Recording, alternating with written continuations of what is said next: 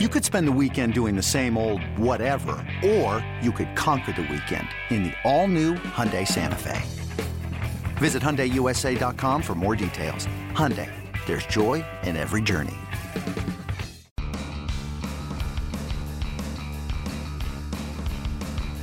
You're listening to MLB.com Extras, brought to you by MLB.tv. It's baseball everywhere. Welcome to MLB.com Extras, the Colorado Rockies. I am Alyson Footer, and I'm here with my good friend Thomas Harding, covers the Rockies for MLB.com. We have this conversation every week, but Thomas, we have some news out of Rockies camp. So they have fortified their bullpen with a couple of veteran pitchers, Jason Motte and Chad Qualls. So what does that do for the team?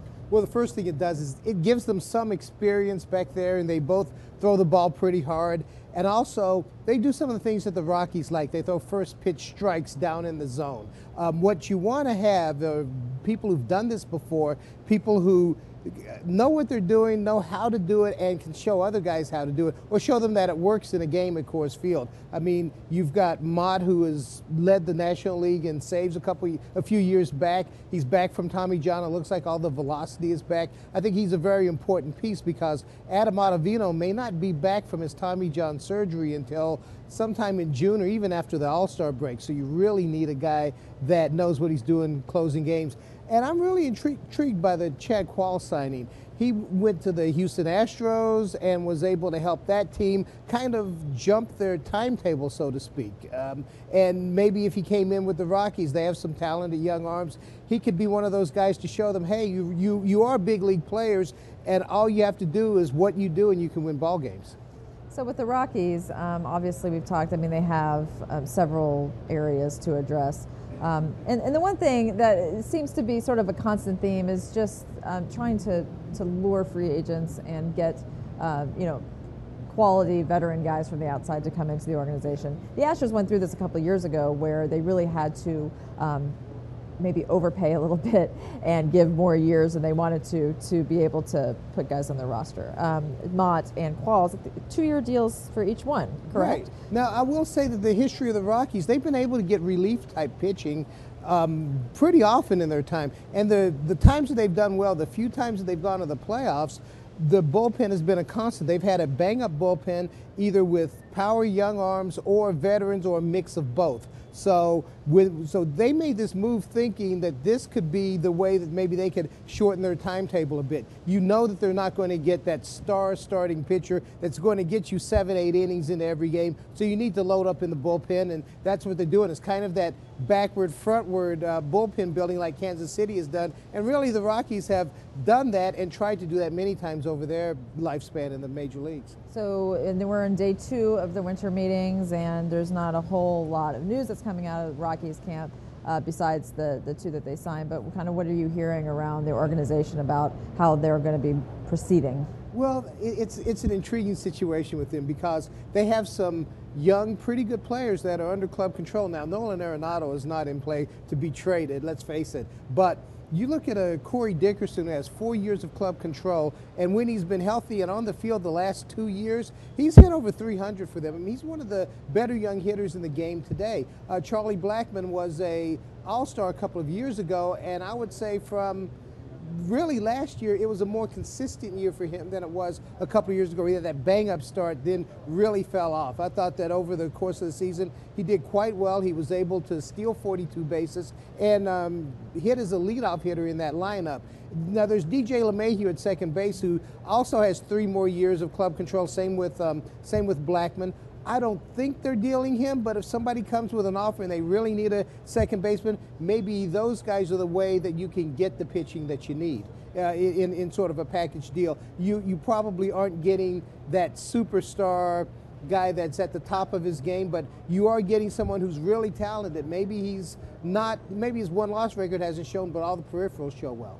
So the offense is not really where they need to be focusing on at this point. I mean, we know that they're looking at pitching, but is there any interest in Chris Davis? You kind of hear his name sort of floating out there. I think that's in connection with some of the outfield situations where, if say you were to deal a Corey Dickerson, you could take Ben Paulsen, who's played quite well at first base, move him into left field. Then you have a first base hole, and you have a guy on the market that hits a whole lot of home runs, and that would be really attractive in Denver. I know the fans, they want to sign this guy right now, but I think the Rockies have to play with the budget a bit. Um, if they are going to spend money somewhere else, do you want to spend it at first base where you have a guy like a Ben Paulsen that you believe is going to develop into a good player? So right now they have some options here.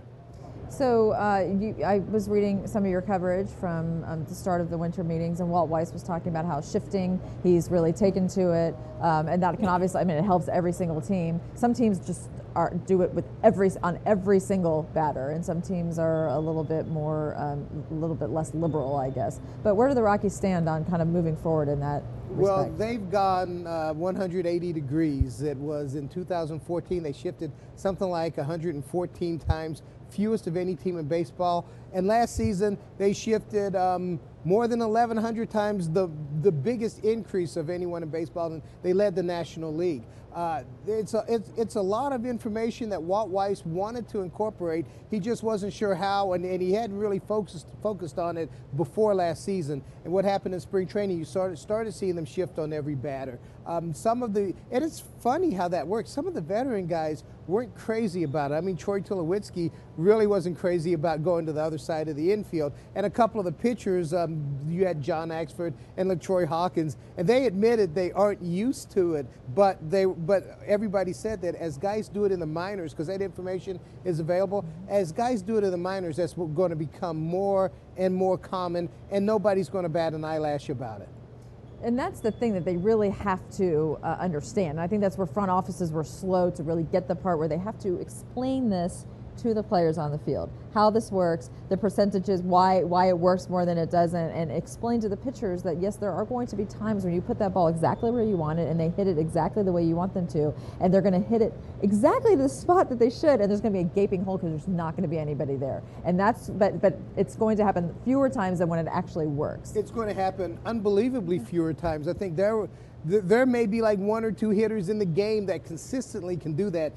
I, I looked at um, some of the numbers with the shift, and actually, one of the guys who, who has been able to hit against the shift, or actually away, away from the shift, but also through the shift, was Carlos Gonzalez of the Rockies. He has a something like a 265 average hitting through a shift, which is way out of line with most players. Most players with the shift uh, their numbers go way down, and, and, and there's no doubt about it. I mean, we're in a pitching dominated era, and why not even enhance that by putting your fielders where they're going to hit the ball, as long as they're hitting it on the ground. One of the problems with the Rockies last year was either they were walking guys or guys were hitting screaming line drives or home runs. There's no shift that'll stop that. As long as they're able to get the ball on the ground when they need to get it on the ground, this could make a huge difference, especially a team like the Rockies that plays in a park that rewards hitters anyhow. I mean, doesn't it seem amazing now to look back and think, why did it take this long, 160 years after baseball started to start shifting? I mean, doesn't it make more sense to put the fielders where the balls were hit?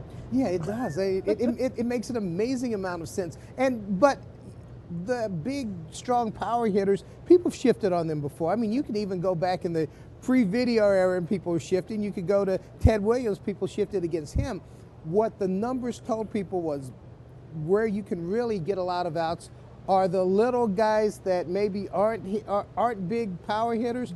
A lot of those people will roll over and pull a ground ball. That was the thing that, that sold Walt Weiss on this idea was, hey, it, we know that we would shift on uh, David Ortiz, but when this little 175 pound guy, if he tends to hit ground balls to the pull side, why not shift on him and not let him have a few hits? Thank you very much, Thomas. Thank you.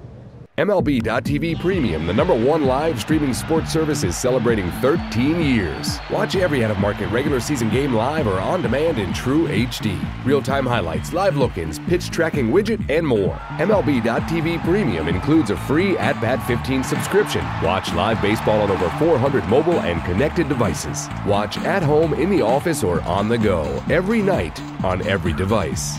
Blackout and other restrictions apply. Visit MLB.tv for details.